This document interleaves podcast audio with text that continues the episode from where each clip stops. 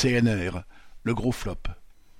Jeudi 8 septembre, Macron inaugure son Conseil national de la refondation dont il avait lancé l'idée pendant la campagne des élections législatives, promettant que ce second mandat serait placé sous le signe de la concertation avec les « forces vives de la nation ».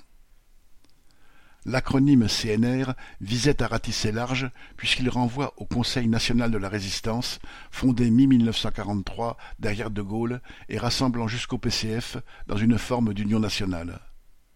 Macron espérait peut-être que ces trois lettres suffiraient à faire consensus. Mais son gadget politique semble devoir faire un flop. Les partis d'opposition, de gauche, de droite et d'extrême droite, refusent de jouer le jeu sous prétexte que le vrai débat devrait avoir lieu au Parlement. La CGT et FO ont elles aussi décidé de ne pas participer. Macron ouvrira les débats à Marcoussis, dans l'Essonne, au CNR justement, qui n'est autre que le Centre national du rugby. Peut-être parce que, celui-là au moins, on voit à quoi il sert.